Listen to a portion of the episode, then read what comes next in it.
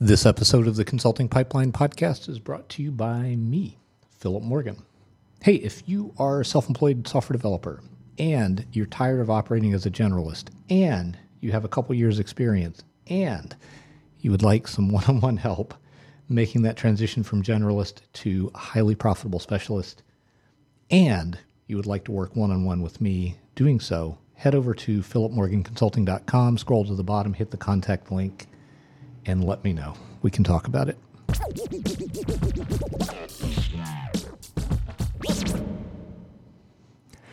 So, someone, some very uh, handsome, intelligent, uh, humorous, and a couple other things I bet that I don't know about, but positive things. Some person fitting that description actually used the Consulting Pipeline podcast answer line.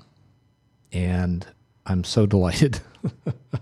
I feel like they should get a door prize or something for being the first to call in with the question. Uh, that person is uh, my friend and colleague, Jonathan Stark. Thank you, Jonathan. I'm going to play his uh, question here in a moment. And just so you know, it relates to episode 53 of the same podcast, where I talked about being at the farmer's market here in Sebastopol and observing a someone who sold uh, jewelry, sort of unveiling in a sort of drip fashion a, a bit of a sales pitch for my wife. And that's what Jonathan is talking about when you hear him talk about drip, drip, drip. Hey, Philip. Jonathan Stark here. Just listen to your drip, drip, drip episode, and probably it was the water analogy of the dripping that made me think of the effect that torrential downpours have on crops where if you get too much rain all at once, it can completely wash away the topsoil or drown any existing plants because it forces all the air out of the ground, or in fact, can completely put them underwater where plants don't actually like to be. Normal, you know, terrestrial, earth, ground above water plants, to use the technical term. Anyway, um, to maybe stretch the analogy a little bit farther, what you need is the right amount of rainfall for the plants to grow. And I wonder, in your analogy, what is the plant that's growing? So the lady that was selling the jewelry, what plant was she trying to grow in Cheryl's mind? Thanks. Love the podcast. See ya. Hey, thanks for the question, Jonathan. So um, here's here's my take on that. I'm going to kind of riff on a couple of aspects. I, I see all this stuff through a particular filter, which is how can people who have specialized, who developed expertise, um, build trust with clients. So that's a bit of a bias. And with that in mind, like, I don't know, I, I think the woman wanted to sell some of her jewelry, but that's the surface answer.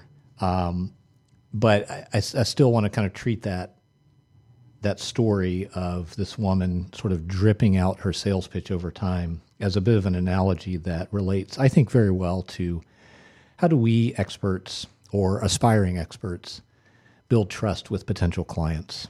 To me, that's that's the plant that this woman was trying to nurture, and the, the amount of trust it would have required of my wife Cheryl to plop down, I don't know, 20, 30 bucks for a piece of handmade jewelry is not a lot of trust. Let's be honest. Uh, it's it's just not a lot of trust. But I think the way this woman approached it was very interesting and very relevant for how we experts also can approach building trust.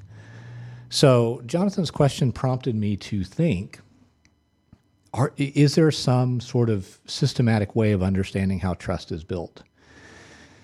And this is not going to be an exhaustive um, exploration of how trust is built in the context of professional services relationships. But I do want to give you three things to think about. Three ways in which trust can be built. Again, this is there there certainly are others, I think. But when I sort of survey my own experience and um, sort of being on both sides of of being a seller of services and also being a buyer of services, I mean, just to be clear, I've never bought like tens and tens and tens and thousands of dollars of services. I think Um, you know, but I've hired lawyers. I've hired um, people to build a house that I was going to build in, uh, and other things that are a little more demanding of trust than uh, some jewelry or some earrings or a bracelet or whatever. So here are the three things that I think. Uh, there's sort of the three mm, ways or configurations in which trust can be built. One is over time, gradually over time, or incrementally over time. Number two, in some kind of dramatic event. Number three, through the transitive property of trust involving a third party. I'll, I'll explore each one of those a little bit in this episode, and hopefully that'll lead to some interesting further explorations in future episodes. So, time is, I think, the most natural way that trust is built up. Somebody shows up in your life repeatedly in a consistent fashion over time. That builds trust. Uh, I don't want to say passively because it may take effort for them to show up in your life. And when I say your life, I, I just mean that as a sort of general catch all for they show up somehow in your experience. Maybe it's they show up online. Maybe you subscribe to somebody's YouTube channel, or they uh, show up in the media that you consume, or they show up in uh, the professional context for you. And they show up at conferences. You know, every every year they're at the same conference that you are, or they're a friend of yours, uh, or they show up in some kind of social context. So when I say your life, I, I really mean it's just a catch-all for all that stuff it's the showing up, it's the consistency, and it's the overtimeness of it that makes this powerful, that makes it effective at building trust. I think about the fact that IRL, in real life networking, sort of never worked for me. And I think there's a number of reasons why. One is I always phoned it in when I was a generalist freelancer and I was desperate for work there were two things I would tend to do. One is um, email past clients with a sort of we have availability type of email. uh, I paused there for a moment because I was just sort of re- recalling how uh, how awful it was to wait until the very last minute to do that because it was it just put so much pressure on that and it would it was a sort of it was a form of taking asymmetrically taking from those relationships rather than a sort of give and take. So I would do that, and I would uh, say, "Okay, I time to try to, you know, break out of my introvert shackles and show up at a networking event or two. And also, that was always sort of forced and asymmetrical. There was not a, a give take there. There was me kind of cruising like uh, like a shark, looking for blood in the water, looking for not somebody to harm, but just someone who could quickly and easily provide me with a project or some work or something.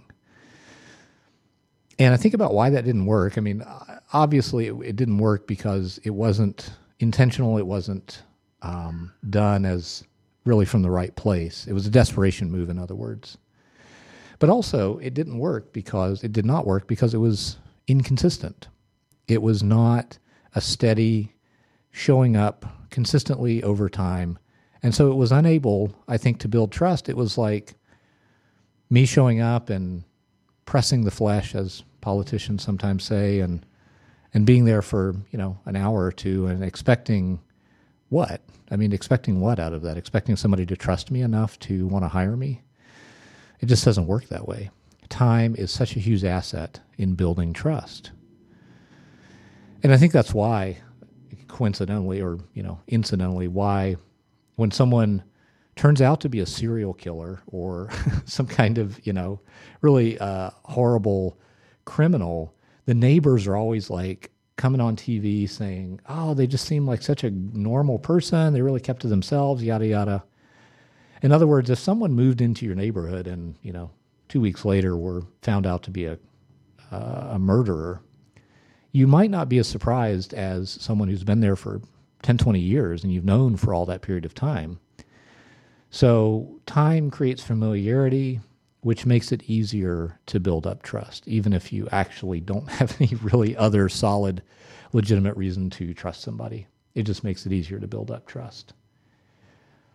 The second category of things that can build up trust are I'm going to call dr- dramatic events because uh, I haven't come up with a better term for it. And this is stuff like, um, I mean, dramatic events. Like I, I don't, I don't have a great story to tell about this, but um, well, I mean, I guess I have one story to tell. I, I do remember when I was uh, working for a Microsoft um, partner reseller. They were a small consultancy in Louisville, Kentucky, and they, you know, they sold servers and licenses for Microsoft software and um, implementation services. So they were kind of a VAR. And I, I remember um, I was the guy who was available and knew enough about SQL Server to go into this mid-sized life insurance company and clean up the mess after a uh, sysadmin or their DBA had um, completely, you know, hosed some critical database that they relied on. And I remember how they uh, looked at me after I pulled it off. and um, they there was such a, a, palpable sense of like, oh my gosh, this guy is the guy. You know, this guy is amazing. He came in in this you know pressure pressure pressure high pressure situation and just you know made it happen, pulled it off. I didn't think it was anything that extraordinary, but I was not going to really suffer the consequences that they were going to suffer if we had been unsuccessful in recovering those databases. So um, that's what I. That's sort of what I mean by a dramatic event. Trust is built very quickly. Um, I remember also. I think of several uh, talks that I've seen. Like you could maybe sort of think of certain TED talks that for you were perhaps very. Uh, just kind of made a sort of dramatic impression, or. Um, like the first time I heard Seth Godin uh, riff on all the stuff that's wrong with the with the, the way education is done at a sort of national level here in the United States, other places too, I'm sure, where it's really preparing you to show up on time and, and follow orders more so than it is doing anything else. And just how much that resonated with my own viewpoints. And in a very short period of time, my impression of Seth Godin went from okay, he's, you know, he's he's a smart, obviously a smart guy, and obviously has a lot of attention from people, has earned that. But then when I, I felt impressed by his insightfulness and felt like it also was a sort of more sophisticated, more well thought out version of what I was already thinking that was also what I would call a dramatic event. There were no fireworks, you know, there was no announcement on television that Philip just listened to Seth Godin on this podcast. And, you know, there was nothing like that. But for me, how I felt about Seth Godin and the trust that I felt for him as a call him what you want, thought leader, authority, uh, public figure, thinker, you know, I don't know which label is, is appropriate for him, but my esteem for him was dramatically increased in a very short period of time. And I do think there are other events. You don't have to like jump into a lake and save somebody from drowning for it to be a dramatic trust increasing event. It could be something like, you know, delivering the sort of right sort of talk at the right time in the right venue. Or it could be um, uh, uh, just, you know, diagnosing somebody's what's what's ailing their their business with startling accuracy or or something like that. Those are all dramatic events, and some people are good. Honestly, are quite good at uh, cultivating those kind of dramatic events or creating the conditions in which they can happen. And if that's you, by all means, make use of that. Last thing, I won't spend as long on this the transitive property of trust. I trust my wife.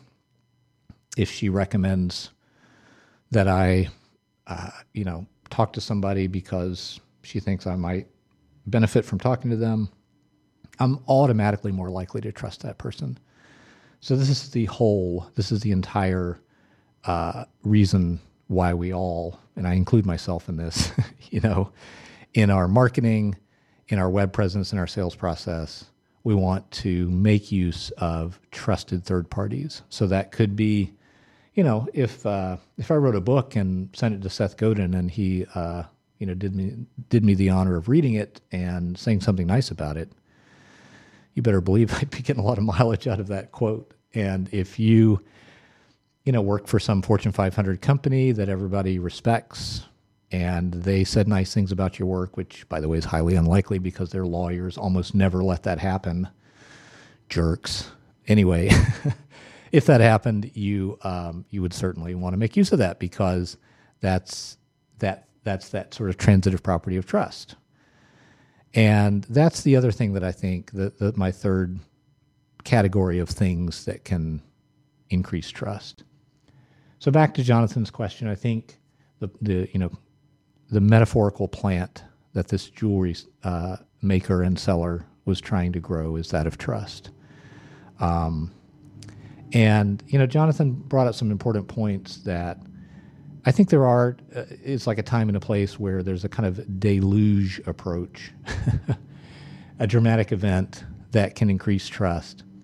But there's many, many more times and places, I believe, where just showing up over time increases trust and requires uh, less um, energy and charisma. Like if you think about what would what would it take to get up on the stage at some national level conference where your buyers are, and just really blow them away. Some of us have what it takes to do that, but not everybody. And that's okay because that is not the only way in which trust can be built.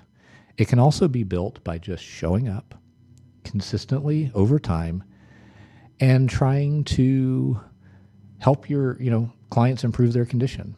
And a lot of that can happen before they hire you. But that showing up over time demonstrates that you are trustworthy. Jonathan, again, thank you for the question. If you, dear listener, have a question, I am as rapidly as possible switching over to the note where I have this phone number. there we go 707 204 0717. Call that number, leave a message with your question. I'll play it on air and I will give it the most rich, uh, detailed, yet concise answer that I possibly can. So that's the Consulting Pipeline Podcast answer line 707 204 0717. Hope to hear your voice there soon. Here we are. Parting is such sweet sorrow. Thanks for tuning in for this episode of the Consulting Pipeline Podcast. See you next time.